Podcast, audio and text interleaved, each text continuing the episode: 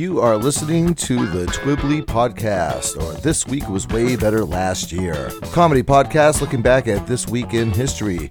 You can find us on Spotify, iTunes, Google Play, Stitcher, iHeartRadio, Podbean, or wherever you like to get your podcasts from. You can find us and or message us over on Facebook and Instagram using TWWWBLY.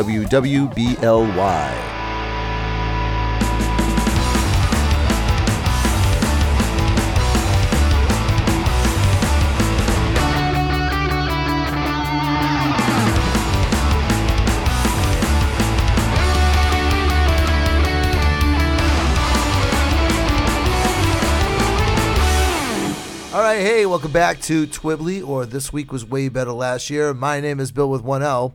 With me, he's going to shop smart. He's going to shop S smart. It's Mr. Jeff McLarge. I am so smart. S M R T. I mean S M A R T. Yes. Ha- hello, Bill. Happy week of Christmas. How are you? Hi. Yeah. Merry Christmas or, or, or something. Yeah. I think we've established over the past couple of years that I'm, I'm not really that much of a Christmas person. Me neither. I mean, well, you for the last you know 20 or so years have had kids in your house, so Yeah, and um, they do it's a make you a different Christmassy. dynamic. They definitely do make you a Christmassy person. My kids are older now. They Yeah. just send me a list and links to Amazon things, and they're like, "Hey, Santa." Okay, thank you. It generally includes sizes, sizes and colors, so that makes things easy. For years, my Christmas tradition was, you know, I mean, well, generally speaking, I do Christmas Eve because we're French Canadians over here, Right. Uh, and that's that was always been the, the thing, you know, growing up. So wait, this this actually begs a question. Do you call it Christmas Eve, or do you call it Christmas Heave? Being French Canadian. Do you add the H to the beginning of words that have just a vowel that starts them? That's probably a different province of Canada, but nice attempt at a joke. I appreciate your uh, I appreciate your humor. Oh, Um, well, it was worth a try. so we always did Christmas Eve growing up at my house, and that's kind of like the same thing because I got one relative, my brother, and he's married. So Christmas Day they usually spend with like his wife's family, Right. And sometimes they go along to that, sometimes they don't. Um, but Christmas Eve, you know, Norman, my brother and I usually hang out. A lot of times I would like, okay, see you later, and then just jump in my car and drive to wherever I was planning on going. Most of the time it was Florida, but Right, right. my my destinations have changed over the years. Planning to go anywhere for Christmas this year? I don't have any plans uh, as of this recording, and probably as of right now. Yeah, I don't have any. I don't have anything going on. Christmas being on a Sunday is uh, convenient. I'll tell you that. Right, right. No, I, well, I mean, I went to Cincinnati Yes. for Thanksgiving. Right. So, and then I went to see you the you know the following weekend. Right. So, uh, I'm, I'm I'm talking like it already happened, but it hasn't. Uh, Right. Well, that's the beauty. though. The beauty of existing in linear time. Yep. Do you, have, do you ever wonder stuff like this? Like, you know, here we are, like middle age. You have two, you know, adult and barreling towards adult children. Do you ever wonder, like, when your your your parents were your age, if they were wicked cynical about Christmas, or if that's like kind of a modern thing? Uh, you know, I don't know. My parents always seemed to enjoy it, even though it was seemed to be stressful. My mom still does. My dad, eh, he was usually. This is gonna sound terrible, but he was usually like a little bit hungover on Christmas. so I don't. I don't know if he was not super Christmassy because of that, or if he just wasn't super Christmassy because. Eh, Christmas or or what? But it was always fun when I was a kid, and they always made it fun for us. I think as for the last uh, however many years it's been, close to 20 years of some sort of social media, we have increasingly becoming not too much more than a meme driven society. So, you know, it started with a couple of years ago that everybody was complaining. I'm not going to say a couple of years ago, it was a few years ago. Everybody started complaining that the Christmas stuff started too early. And now everybody's complaining that people are complaining that the Christmas stuff is starting too early. And it's like, I say I don't like Christmas because really it's almost impossible for me to enjoy Yeah, because everybody bitches about it and it's just complaining and I'm not a negative person. So it's just I don't know. I just I kind of can't be bothered. Well, I mean, for me, the, at least my personality is I don't like to not meet other people's expectations. So that makes Uh-huh. it very stressful as a both as a parent and you know as a boyfriend and all that sort of stuff. So I try not to super duper overcompensate and put myself in the poorhouse, and I also try not to ignore the whole thing and then sort of shrug my shoulders and go like I don't really understand the holiday anyway. But it's, it's a weird balance. I'd say it's trying to participate, but knowing at some point my kids are going to be on their own with their own families, and I'm going to be like, I don't have to get a Christmas tree this year. Hallelujah, you know. I have never had a Christmas tree in my life. Never once. It's great. But I mean, I've, you know, so I count that as like I got that to look forward to. But uh, you know, that's that's just me. All right. Well, before we get the this bah humbug episode Right. started, Yeah, we don't um, mean to be blah. It's just it's not. It's a funny thing. Like I'm way more geared towards Halloween or Labor Day or or Memorial Day. It's springtime holidays where people get together to be outside and eat barbecue food and drink beer and talk and play volleyball and stuff. Christmas is way more staid. Yeah. I think. It's like Thanksgiving without as much politics. Yeah. Uh, but anyway, before we get our show started, I do have my very popular and always well received trivia question. Young Jeff, who holds the record and what song for the most amount of streams on Spotify in a 24 hour period? Oh my gosh. Uh. Okay. Well, I guess at the end of the show I'll get that wrong. Yeah. Well, put it this way: whenever I was just double checking my answer, I thought it was going to be a super easy one, but uh, curveball. Uh, but anyway, that's a little bit of a spoiler. So anyway, no this worries. is going to be the week beginning December the nineteenth, and I believe it is your turn to start. All right. December 19th, 1843. Charles Dickens' story A Christmas Carol is first published, and 6,000 copies of it are sold. Which doesn't sound like a big deal. 6,000 copies is not a huge amount of books, but it is a huge amount of books in 1843, and it was monumentally popular, and is still so popular that it gets done as high school plays, remade as films, done in read arounds at, at different reading groups and stuff, even today. So the Let story, me tell you something. the story resonates, I think. I cannot abide a Christmas Carol. And I'm sure it's a fantastic story. I'm sure those 6,000 copies were just sizzlers. But it has been overdone on like uh, to a point where I can't take it anymore. It's I get it. I know. I get it. All right. Like every sitcom in the 70s did some sort of like Christmas Carol like Redemption, did- redemption arc. That's what that's yeah, called in yeah. Christmas Carol type of redemption arc for one of their characters. I remember the like one of the better ones was the one on the Odd Couple. But there was like Rich Little did a Christmas Carol special on the HBO in the 70s or I'm going to say either 70s or 80s that they would show every year. Yep. There's Mickey's Christmas Carol, Muppets Christmas Carol. Um, you know, I'm sure SpongeBob has a Christmas Carol. You know, Mr. Bean has a of. Christmas Carol for Christ's Yeah. sake. Yeah. I think that's a testament to how good the story is, uh, and and how the journey of Ebenezer Scrooge from rotten, terrible skinflint, having his life scared out of him by three ghosts and making him a, at least a better person for one day, still resonates with people. Um, I have never read the source material, but I've seen dozens upon dozens of versions of it produced as films and plays and radio plays and stuff. I always enjoyed it. Well, I'm done with it. like I said, I, I would probably enjoy it a lot more if it wasn't beaten to the absolute ground. Right. You know, and pounded into dust. All right, moving on to December the 20th. December the 20th, 1962, the Osmond Brothers make their debut on the Andy Williams Show singing I'm a Ding Dong Daddy from. It's, it's, it's Dumas, but I my body just wants to say dumbass. Mm. But I'm a Ding Dong Daddy from Dumas. I'm a ding dong daddy from Duas. I haven't heard the Osmond brothers referenced as a group of brothers in forty some odd years. They used to be show up on seventies TV now and then. I think they had a couple of specials where the the Osmond brothers would like doing a variety show. I always remembered liking them as a kid. Yeah. I had no idea that they started as far back as '62, though. Right. Uh, now, this was Alan, Wayne, Merrill, and Jay. Right. Later on, they would get Donnie and Jimmy added on, and then little Marie Osmond at the very end.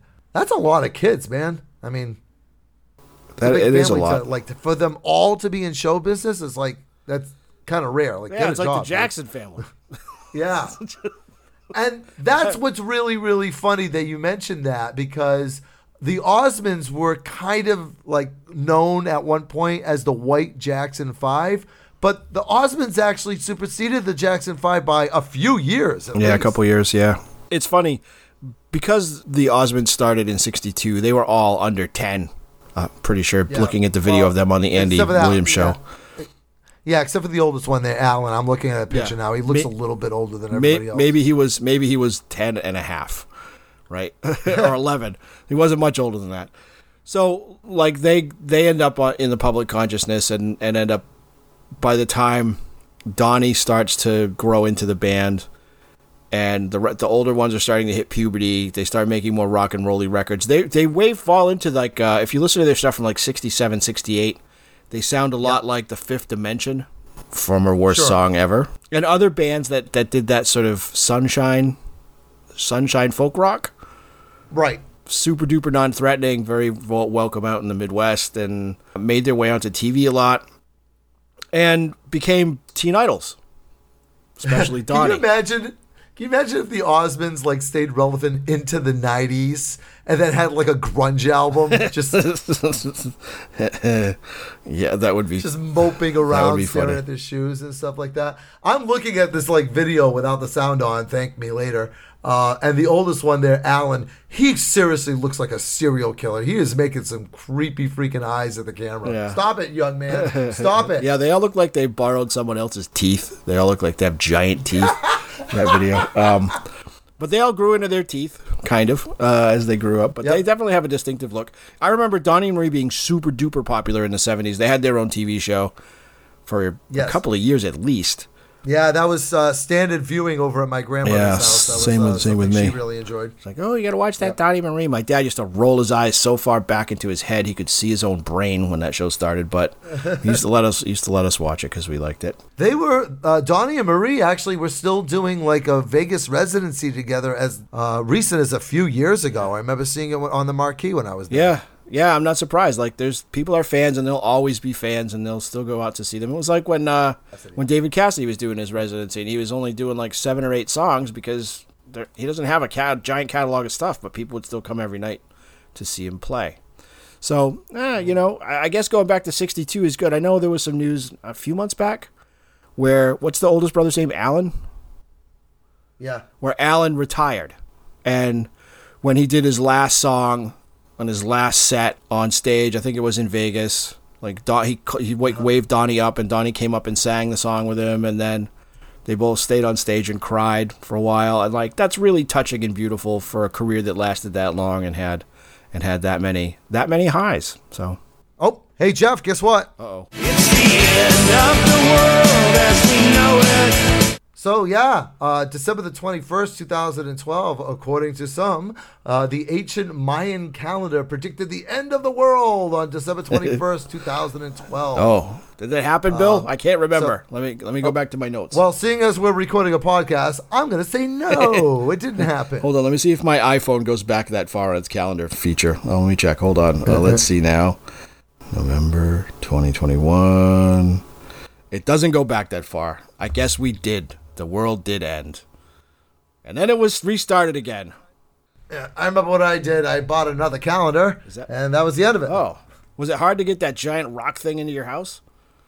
And No, where do you find just, Mayans uh, to make them this time? Is it they have like, like a kiosk at the mall every year, like around Christmas time? The closest that that I get is a Central American uh, who happens to be in a bikini for the Sports Illustrated uh, swimsuit calendar that I have. Oh, Miss Ecuador.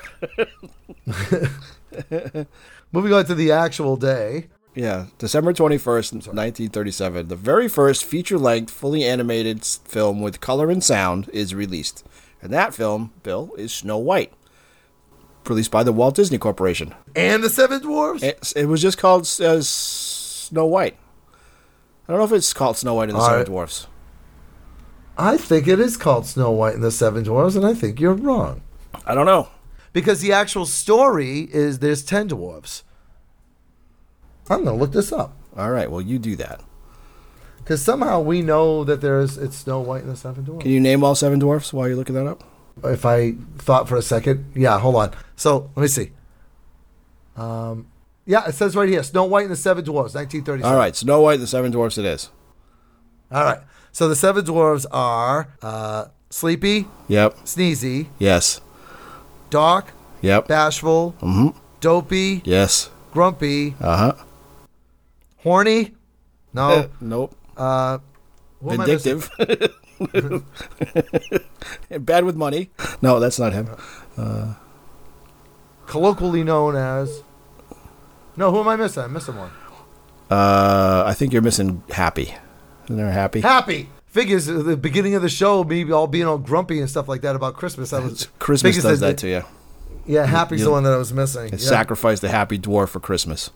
that's right. That should be our new tagline. We should make pins that say that. Sacrifice the happy dwarf for Christmas. Uh, so that was the first animated film that was full length with color and sound. Right. So that's pretty. Uh, it's pretty awesome. Giving way to many, many other Disney films. Yeah, it was a it was it was a big hit too. Uh, I remember the song we used to sort of sing. I mean, I used to sing it when I was a kid. Was someday my prince will come.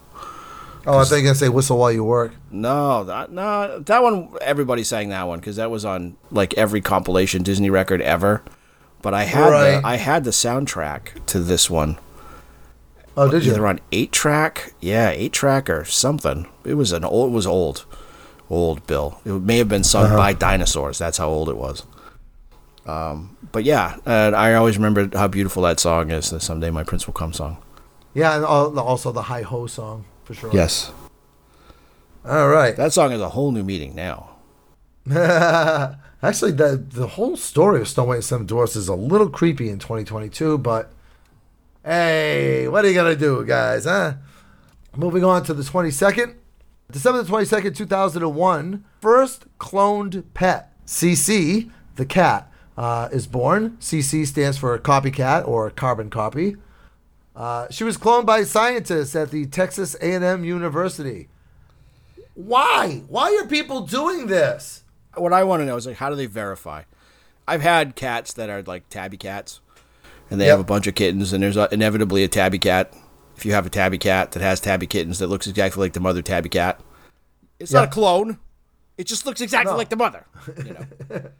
So, uh, so in 2006, our good friend over here, CC, uh, she gave birth to kittens, and this is the first time that a cloned pet gives birth. CC appears to be free of any cloning-related health problems that have arisen in some other animal clones. Listen, you Simon Bond sinister weirdos. Why are you doing this? This is not the way the evolution works. You're halting. You're you're putting a speed bump in the evolution process. Stop it. Stop it. Stop it. Stop it.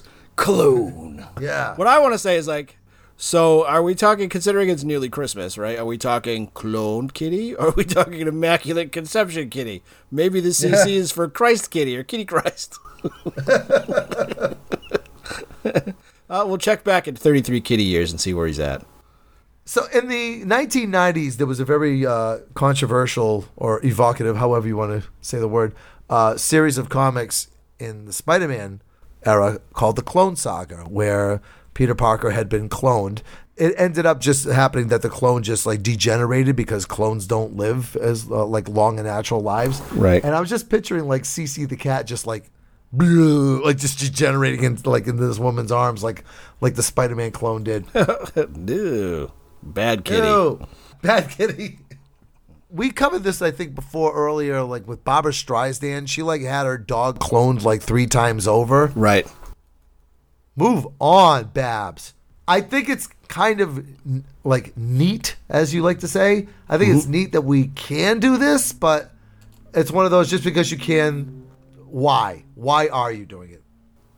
Right. You know, what's it one of those what just is the- because you can? Doesn't mean you should, right? Right. I, I don't know what your long game is. All yeah, I don't, so exactly. I don't know what your long game yeah, is either. Yeah, the long game is sinister. There's no other way around it. All right, December 23rd. December 23rd, 1815, a book by Jane Austen known as Emma is published by John Marion Lennon. And But at that time, Jane Austen was a super popular author. She'd already uh-huh. scored a couple of hits with Pride and Prejudice and Sense and Sensibility, Okay. Which is the story of a, a girl who sort of plays matchmaker amongst her friends. Yep. was very popular and r- has remained so so that the story of Emma kind of underwrites I don't know 50% of like teen romantic comedies that are made and have Really? been made since films started yeah So so this doesn't sound familiar to me at all. Like what? So- what movies? So eh, so me some examples. Some, of the some of the films that are directly inspired by or based on, and some that are d- definitely inspired by but not directly based on uh, Emma are. So directly inspired by and or based on Emma are Clueless with Alicia Silverstone, which is a okay.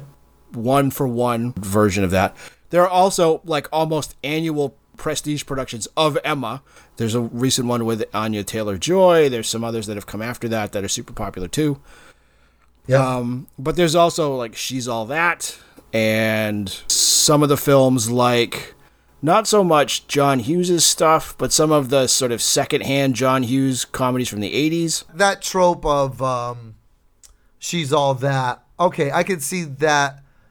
Emma's influence is definitely you know everywhere for sure. Right, right. Even though there's no like, there's not really a lot of direct retellings of it, but Right. its influence is uh, is definitely Yeah, it's a good it's a good a story too. It's you know, the girl is trying to matchmake, realizes she's falling for the the person who gives her the best advice, and that Yeah. she has like a really platonic relationship with because of that person's position uh, with her family, and it it's only after she's able to realize how badly she like messes up other people's lives and existences that, that she can straighten her own. It's a really fun story, and uh, Yeah. I would urge you all to, to to read it or see one of the adaptations of it.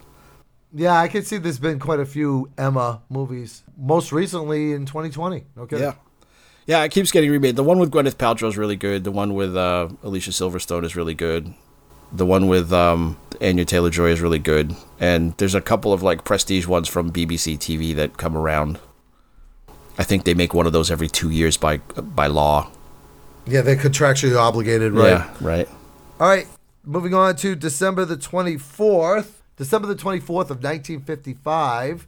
Th- That's when NORAD started tracking Santa Claus. Oh, You ever do that? You ever Yeah. do that like online and stuff like that? yes. Yeah, yes, that- I did. that- Yeah, that Still do. tradition goes all the way back to 1955. But here's the thing Colorado Springs, Colorado, right? There was a Sears store Yeah. that ran an advertisement asking children to call Santa. However, they misprinted the phone number, which uh, actually gave the phone number to CONAD, uh, which was the forerunner to NORAD. right. CONAD soldiers started answering the calls, and it became a holiday tradition. Yeah, Sears up, and uh, they put the they put the NORAD phone number in there by accident, which is really funny. I'm sure the first couple of calls, once that was made public, were like, "Hello, I am American child and would like to know location of uh, Santa Claus's intercontinental ballistic missiles. Do you know where these gifts might be?" Uh, for Christmas this year, I would very much enjoy launch codes. If Christmas presents are being delivered by ICBM and they were launched from Kansas, how long would it take Santa to get to Moscow? So, yeah. so yeah, this uh, ended up being a holiday tradition. You know, right up until this year. Still, they actually do it online now. Yep. Uh, that tradition started in 1997. Yeah, I remember uh, when my my before my daughter was born, even when Ian was like one or two, that was part of Christmas Eve's routine and became and stayed that. I think they still go to NORAD now, uh, and and watch the oh Santa Claus is over Dubai, jing jing jing jing jing jing, you know, and and watch it on Christmas Eve as they get ready to go to bed, and then see the things from Amazon that they had me order for them the next morning. How are your children's fake Russian accents? Any good? I I'll have to ask. I don't know. I don't think they, I don't I don't think they do the voices yet, Bill. Oh, all right. Somebody's gonna take the show over. Right, exactly. All right, and Exactly. and then wrapping up on the 25th. December 25th, 1621, told Governor William Bradford of Plymouth Colony, now known as Massachusetts, forbids game playing on Christmas of all days. All the little pilgrim kids wake up, they rush downstairs underneath their Christmas tree, and they get their new versions of Monopoly and GameCube and all the other things that like little pilgrim kids like, and then they told they can't play with them or they're gonna be burned as witches. I can't play my new Bradford. maze station. Right. I got a pine cone. I got the pine cone for Christmas and I can't even play with it. Leave that there till tomorrow. Yeah. So what a bag of dicks this guy is. So what was his name? William Bradford. He was the first governor of Plymouth Colony or Massachusetts. So uh, this guy sounds like he is the bassist for the Burgermeister Meister Burger. Santa Claus What is is? Is coming that Santa, that's Santa Claus coming to town? Yeah, yeah, yeah. Yeah. There'll be no tour make us to the king. Yeah, yeah, yeah. That's right. A yo-yo? I used to love the yo-yo. Uh, sir, you're playing with a toy. You're breaking your own law. And what was the other one there? Um, it was like, oh, choo choo. That was uh, he- that was the Winter Warlock who gets the choo-choo all right, a yeah. gift for and me. And then like all the ice melted away. And yes, yeah, yeah, yeah, yeah. Boy, I'll tell you, the households must have been nice and quiet on Christmas morning if the kids can't play it. They would have been crying. I can't Yeah. play with my pine cone. Ah. Let's move on to the celebrity birthdays. December the 19th, 1958. A man who has got screwed over so bad by the record companies. A man by the name of Lionel, who is probably best known for one of two songs. Uh, Lionel was the lead singer for the band Kajagoogoo, uh, worst band name ever. Uh, and they had one hit song called Too Shy. I, I'm pretty sure his name is pronounced Limahl, not Lionel. Really? Yeah. Well, it's a stage name, so it could be. I can pronounce it any way I want. All right, so Limahl, um, which is still a horrible name. yes, it is. yep, It- it- you didn't make it any better. I Um, know. No, it's not. Don't blame me. Yeah. So anyway, he was uh, the singer for the band Kajagoogoo, and they had a hit song called "Too Shy." And then the record company were like, "Hey, Limahl, you got really cool hair, and you don't need this band. Why don't you have a solo career?" And he did. Yep. he did the song for the the soundtrack for the movie The Never Ending Story, which was not a hit. It didn't. It really didn't do too much. And I think it was actually more popular its second time around whenever they used it as a kind of like a laugh line or a laugh point in the Stranger Things season. Was it season two? Maybe season two, three, whatever. Yeah, one of them. It was one of the ones I didn't watch because the season I watched, the big song that was sort of zombified and trundled around for two months after that show, using it was the Ice House song. Oh right, that's become an annual tradition Whose on name I Stranger can't Things. remember. Yes. Yeah. Yes, yes, it has. Yep. So uh, Limahl, as you corrected me, uh, he went on to some underground fame as DJ Jupiter, but I don't know. I, I think he I think he fed up real big when he left Kajagoogoo, which is a weird sentence to say out loud. Moving on. December 20th, 1888, American baseball player named Fred Merkle is born. He you may not know him and I, know. didn't know him until we did the show. He's famous for the error that is named after him called Merkle's boner, which occurred in the bottom of the ninth of the 1908 World League pennant race where the Giants hit center field bringing a man to third for the winning run. The Giants player Fred Merkle, who'd been on first, considered the game won and headed for the dugout without advancing to second. This resulted in a forced out, and it cost him the game. Oh, real? That sucks, So, dude. rule number one in baseball. I remember them teaching you this, teaching me this when I played Little League. Don't leave the bases until we tell you the game's over. Right. Do you remember back in like nine? I think it was like 1986, whenever the the Red Sox were in the World Series, and the guy just like messed up, and the ball went right between his legs, and that like lost them the game, and ergo lost them the World Series. Yes. Like that guy had to like go to counseling. I think he became like suicidal at one point. Yeah. Yeah, that wasn't that I- wasn't good. Yeah, Merkle from the grave was probably like, finally, people can forget my name Right. Nope. and my boner. Always got to run out the bases until they tell you to come in. Stevie's still running in circles. Right. Eight years later. All right, moving on to uh, December the 21st, 1937, American actress and activist Jane Fonda. Ah, I remember her from such films as Barbarella. probably best known for Barbarella. And uh, her father was a famous actor too. Her father was Henry Fonda, Mm-hmm. and they did a movie together um, On Golden on Pond. Golden Pond. On Golden Pond, yeah. Yeah, Jane Fonda was the star of Nine to Five too. Yeah, that's right. She was a nine to five. She made a huge name for herself in the early '80s by selling workout videos. Remember those? Yes, I do. Leg warmers and all that. Yep, yep, Yep. yep. Yeah, the first she was like the first celebrity got into the aerobics direct marketing Yep. and was super successful at it. So successful, she made a fan of, of Ted Turner, who married her and uh, That's right. still married to her. Yep. And uh, they they still share leg warmers, I'm sure.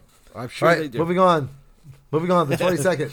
Uh, December 22nd, 1968, Dina Meyer, an actress who had a tremendous amount of potential and then was cast in some uh, less successful movies than probably they should have or could have been, and has been doing kind of TV stuff and second banana type direct to video things since then. But you may know her best from her role as Jane in Johnny Mnemonic, or you don't, because no one saw that movie but me. Uh, when it came I, out. saw, I saw that movie in the theater. you kidding me? I saw it in the theater too. I've watched it recently. I wish I had never seen it uh, again. Uh, anyway, and she was also the character of Dizzy in Starship Troopers. She was in Saw. Was she really the Yeah. first one? Yeah. She played a character named Kerry, and I can't place her. Oh, I'm okay. looking at her. I am. I'm playing. I'm looking at her IMDb now, and she was in Saw. Okay, so what does so that tell I think, you? I think um, Kerry would be the wife with the kids that the the the guy that's playing the game goes into the house. That's Yeah, probably yeah, her. yeah. Okay. Okay. I don't know. I don't remember because I didn't place her when I saw that film. I would have said like, "Oh, it's Dina Meyer." nope. Yeah, yeah. It went right past me. So So yeah, Dina Meyer is the uh, the 1990s version of Jami Gertz, I guess. maybe. A lot of potential and a lot of crappy movies. Mm-hmm. All right, December the 23rd, 1943, American actor Harry Shearer, who you probably don't even know who he is, yet you do. yeah, it's true. Yeah, Harry Shearer was um, the guy with the big mustache in Spinal Tap. Derek Smalls. Yeah, yeah, 1984, Spinal Tap. Um, and he was also on Saturday Night Live for a little bit. Mm-hmm. He was in Wayne's World 2. He was the handsome, oh, I forget, it was like Handsome John, the DJ who Yeah. wasn't handsome at all there, who just kept going, yep, uh huh, uh huh, yep, Yes. uh huh. That guy. He he was also like the star reporter that uh, the main characters were sort of working under in the 1990s American Godzilla with Matthew Broderick. So what does that tell you? oh, no, I didn't see that. I stayed home and watched South Park that good night. good plan. That was a Yep. shrewd shrewd decision. Yeah, but uh, most famously, you're going to recognize his voice because he does the voice of Mr. Burns, Ned Flanders, and Otto the bus driver, among others, on The Principal. Skinner and uh, Kent Brockman. Oh yeah, Yeah. Oh wow, Yeah, yeah. does all that. Yep. Kent Brockman is my my favorite goofy character on The Simpsons. All right, moving on to the 24th. Uh, December 24th, 1974, Ryan Seacrest, who is a host of American TV shows, which is a thing that, uh, like, it's a strange, like, it, it's rare now, where in the 70s and 60s it wasn't rare at all to have a host of a variety show or a host of television programs whose job was just to introduce other people. And that's really what Ryan Seacrest is very, very, very, very good at. In fact, I look forward to watching him on New Year's Eve, every New Year's Eve, since he's been doing the New Year's Rockin' Eve on, I think it's ABC. He's yeah, like you said, he's just famous for being a host. Yep. And nobody else is. Yeah. Good, for, good for you, Ryan. I just Hey. remember watching him with Anderson Cooper uh, a couple of years ago when Anderson Yeah. Cooper just got progressively more shit faced the whole night by doing tequila shots live on TV. I remember that. I remember yeah. watching. I remember him uh, cool as a cucumber too. What the night of the new Yep. again New Year's Rockin' Eve when Mariah Carey came out and couldn't hear the monitors, and they're just Oh, right. blasting her voice over the speakers, and she's like, "I can't hear anything. I can't hear anything," and she just Yep. puts her hands up and walks off stage, and he's like. Hey everybody! Isn't it great to see Mariah Carey back doing one of our favorite Christmas songs? As, as if that As if that just didn't happen. The whole thing about that thing is he's so good you believed it. Right, yeah. Yeah, exactly. Well, maybe Like, she didn't forget I- all of the lyrics to All I Want for Christmas Is You and walk off stage. Yeah, maybe I didn't just watch this train derail. Yeah, right, exactly. There was one where it was the same year that Taylor Swift, future ex-wife Taylor Swift's 1989 came out, where she was doing "Welcome to New York." I stayed up with Meg because Meg really wanted to watch it. I really wanted to watch it, and she's out Yep. there in like a, a sparkly tuxedo jacket that barely covers like her chest. And then a, pretty much a one like a, a one kini underneath it and a pair of sandal heels, and she's like dancing around and she does the song, and then she's standing on stage next to Ryan Seacrest. Standing next to her is, is Lady Gaga in a giant fur coat. There's the coat, like Anderson Cooper in a giant fur coat. And there's Ryan Seacrest in a coat. And he asks, like, you know, what is it you want to do next? You know, what do you want to accomplish next year? What's your New Year's resolution? And Lady Gaga says, I want to be not a douchebag. Failed. And then he looks over, and as he's putting the microphone in front of Anderson Cooper, he realizes that Taylor Swift is literally about to die from hypothermia because it's like two degrees outside. And he goes, "Oh my!" she's probably shivering so bad that she could walk through a wall yeah, like the yeah, Flash. was- yeah, exactly. She was shivering so bad she's starting to phase. And he goes, "Oh my god!" And he just takes her coat off. He says, and he offers it to her, and she she like wraps up, and she says, "Oh God, God bless you, thank you so much. It's so cold. I felt so bad for her." And I was like, "That's a host. That's a guy who's like, you know, who, who like is in the moment and knows what's going on." So And then wrapping up the birthdays, Christmas Day, December 25th, 1946, one of my absolute favorites, and I know he's one of yours too. Uh, Jimmy Buffett, who honestly I don't get, but that, I don't know what else to say. American musician and perpetual party guy, Jimmy Buffett. Uh, Jimmy Buffett. His songs remind me of those days in my youth when I would be at Round Hill Beach in Dartmouth and come out of the water and trip over some driftwood and fall in the sand, and then my shorts would get filled with sand, and I'd get a horrifying, painful chafe in my groinal area that would last for weeks. And that's what it's like listening to Jimmy Buffett music. yeah. That's what I think of when I think of Jimmy Buffett. I'm not a fan I, of uh, his stuff either, but No, no, it's it's it's not for me. I know some people that are like absolute like diehards for Jimmy Buffett. Like they go see the concerts every year and stuff like that. Do you- uh, uh, any of your friends, Jimmy yeah, I have Buffett, some, I have some friends. I, have some. I, I do have some friends that are parrot heads, and, and, and much love to them. You know, we're just wired differently for sound, apparently. I don't have enough experience with his music other than Margaritaville and Cheeseburger in Paradise and like one or two other songs. Yeah, that's that, the only two I can think of right now. Yeah. so so again, this is f- basically for me like hearing those two and going, yeah, this isn't for me. The same way if somebody said like, hey, have you ever eaten a, a cricket? And I said no, and I said here, try one, and I go, you know, this doesn't taste good. And they go, well, do you want to try a grasshopper? Yeah, you know what? I think I'll skip that. So so to me, this is the cricket to grasshopper movement in in um, in music. So not my bag of apples. So I am pledging to you right now that somewhere in between now and when the episode actually airs, I'm going to listen to some album tracks from Jimmy Buffett because maybe he's just poorly represented. Next thing you know, I'm wearing Hawaiian shirts and going out to, you know, stepping on a pop top or whatever that lyric is.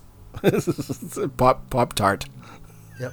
That's that's how it might happen. What also might happen is I might say, "Oh my God, this is the worst song ever. All right, Jeff, you brought a song to my attention this week, and I'll be honest with you, up until you brought it up, I had never heard it. Yep. And I also wish you hadn't. Uh, so, uh, in in keeping with recent history, where I find many of my worst songs is while I'm in between uh, either getting ready to go to the floor in the gym or coming off the floor and getting ready to leave the gym to go back home. It was just one of these moments where I was in there and I was grooving along to Dio, Rainbow in the Dark. It's a song that you should be singing in the gym. You're lifting weights because it's an awesome song. Look out! And it, and it, exactly, and it transitioned from that song into the song by a band named Black Stone Cherry called Awful name. Like, like I Roll heart got my mama smile and a baby blue eye. I ain't got much, but what I got's mine, and I roll like I roll.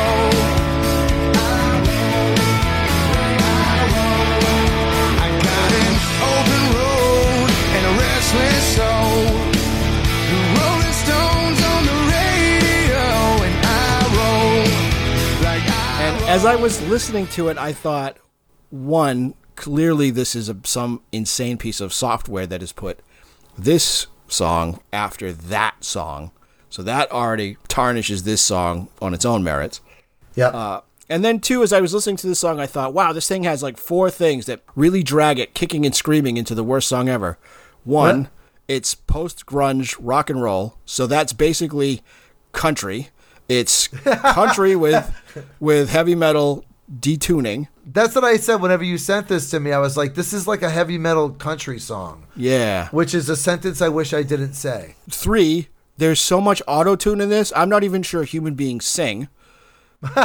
I know exactly who listens to this band on purpose. Uh, th- and those are people who like listen to Nickelback and Papa Roach and Five Finger Death Punch and still go back and Oh. listen to like Creed's greatest hits. Like it's that group of people that likes that kind of it's hard rock, but it's not classic rock and it's not metal. It sort of sometimes shows up on rock and roll radio, but not that often. But it has Yeah. a big, big bass that straddles into bro country. Yeah, yeah. And well, that's where this whenever you fits. whenever you brought up those first couple of bands like Papa Roach and Five Finger Death Punch, I was like, wow, they're a lot heavier than this Black Stone Cherry. I think they they lean a lot closer to Florida Georgia line than they do Papa Roach. Yes, they Um, definitely do. But again, uh, they share an audience. Yeah, So what I'm getting at is the audience that that would make a mixtape would have all of songs from these bands on it and be like, I made you a mixtape. And you could go from track to track and there's enough similarities between the songs that you'd see how they all sort of fit into the same sort of generalized milieu that that person would listen to. So it's got, like I said, it's got one foot in bro country and one foot in Nickelback style, sort of not super heavy metal. There's also this like trend, I guess you want to say, where a lot of American rockers like just jumped on this country. I don't want to call it a bandwagon. I'm gonna call it like a caboose of a of a train or something, like a bunch of hobos. Because um, like Bon Jovi, my God, dude, Bon Jovi was like the epitome of glam metal in the 1980s. You couldn't get any bigger. And then like he started going country. It became this like piece of Americana somehow. The Hootie, I can't remember his name. The the the Hootie of Hootie and the Blowfish. He leaned heavy in, into the country. Yes. Uh, when you say that, I was I almost yelled out "Mm, the blowfish. that's that's not. I know you mean the singer, and his name is um his name is Darius Rucker. Oh, right. Okay, that's it. Then Hootie's a much easier name to uh, to remember. So at any rate, yeah, he went all country, and then former worst song ever alumni, Kid Rock, who, who can't keep his genres straight anyway. Um, he leaned heavy into the country, and I even know some local musicians who were like definite rocker dudes in the 80s who kind of leaned into this like bro country half and half mix, whatever you want to call it. Yeah. The specific back to this song by Black Stone Cherry, you know, all of the stuff that we've said to this point, notwithstanding, it's Yeah. a very sort of standard, like, we're a hardworking band who play songs all the time in clubs song. Yeah. That's what this song is about. It- absolutely nothing wrong with like southern rock or being a country rock band and, and leaning into that that genre. I there's a lot in that genre that I like, but songs about touring are not one of the things. I, if I never hear another song about how hard it is to tour, I'll be a happy man. So Yeah. Yeah, you know it's really hard? Going to a job you hate every day. How's that? right, yeah, exactly. Yeah. I, I do my remember s- country rock song like I'm an office jockey, I ride on a chair with wheels, uh. sit at a keyboard. Yeah, I'm gonna yeah, I'm gonna write a song about my carpal tunnel syndrome from working with a mouse for the last 35 years. I decided not to take the stairs and took the elevator up one flight. Burn that calorie. And also going back to Bon Jovi, even when he was still in the glam, he had that song "I'm a cowboy Yeah. on a steel horse I ride." Yeah. Yeah, remember the video just showing the uh, the the hard day to day life of private jets and five star hotels. What a life! Yes, it's terrible. Checking, checking in and out, out of, not at the Holiday Inn Express for certain. Well, if there's any saving grace, Black Stone Cherry, I'm looking at their Spotify right now. So they, yeah, they have like, you know, just under a million monthly listeners. So they, yeah, they haven't reached like Florida Georgia line level of pissing me off.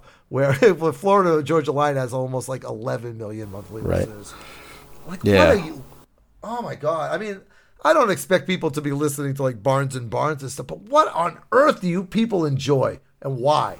Yeah. Uh, so going back, speaking of monthly listeners and Spotify, Jeff, uh, what uh, my trivia question this week was, who has the world record for most Spotify listens in a 24-hour period? I thought this was going to be an easy question, but somewhere in between me thinking up this question and asking it, the uh, the record was broken. So have at it. Well, well, seeing as I have no, I don't use Spotify, so Yeah. this is the equivalent of asking me like, what number am I thinking of right now? and I say seven, and you go, oh, oh, seven point one.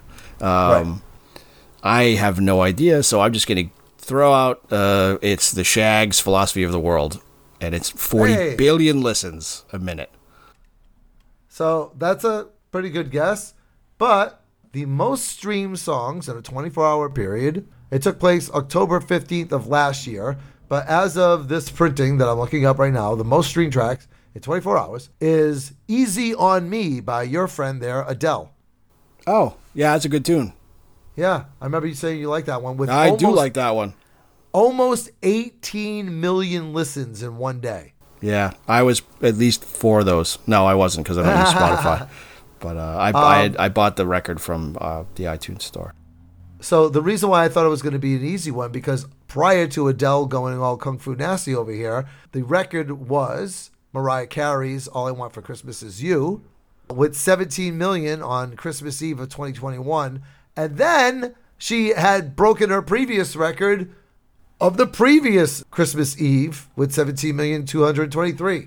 Oh, jeez. Uh, yeah, actually, with the exception of Adele, the top five most streamed songs are all Christmas songs. that doesn't surprise me in the slightest. Yeah. Yeah. So Yeah, significantly expanded audience that defines that that spans all genres. I think. And like you said, it's it's also going to be a, like people's playlists and stuff Jeez, like even that. I put on Christmas playlists. You know, my kids both use Spotify. They put on Christmas playlists, so guaranteed they're they're accounting for some of that. hey, here's a here's a bonus trivia question: Who doesn't have a Christmas playlist? Uh, Bill with one L from the Twibbly podcast. I would rather listen to Jimmy Buffett. There you go. All right. All maybe right. maybe But you can listen to his maybe you can listen to his Christmas album. Oh, does that exist? I'm sure it does. I'm just Christmas crabs in my crotch with Jimmy Buffett.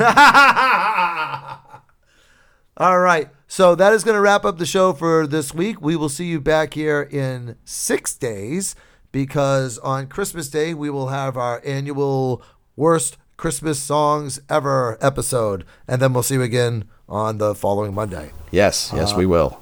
But until that day, you are pukes. You are the lowest form of life on earth. Uh, say goodnight, Jeff. Good night, Jeff. All right. Bye, guys. Ho ho ho. Bye everybody. A special shout out to James Costa for our theme music. Thank you for listening to Twibbly, or this week was way better than last year.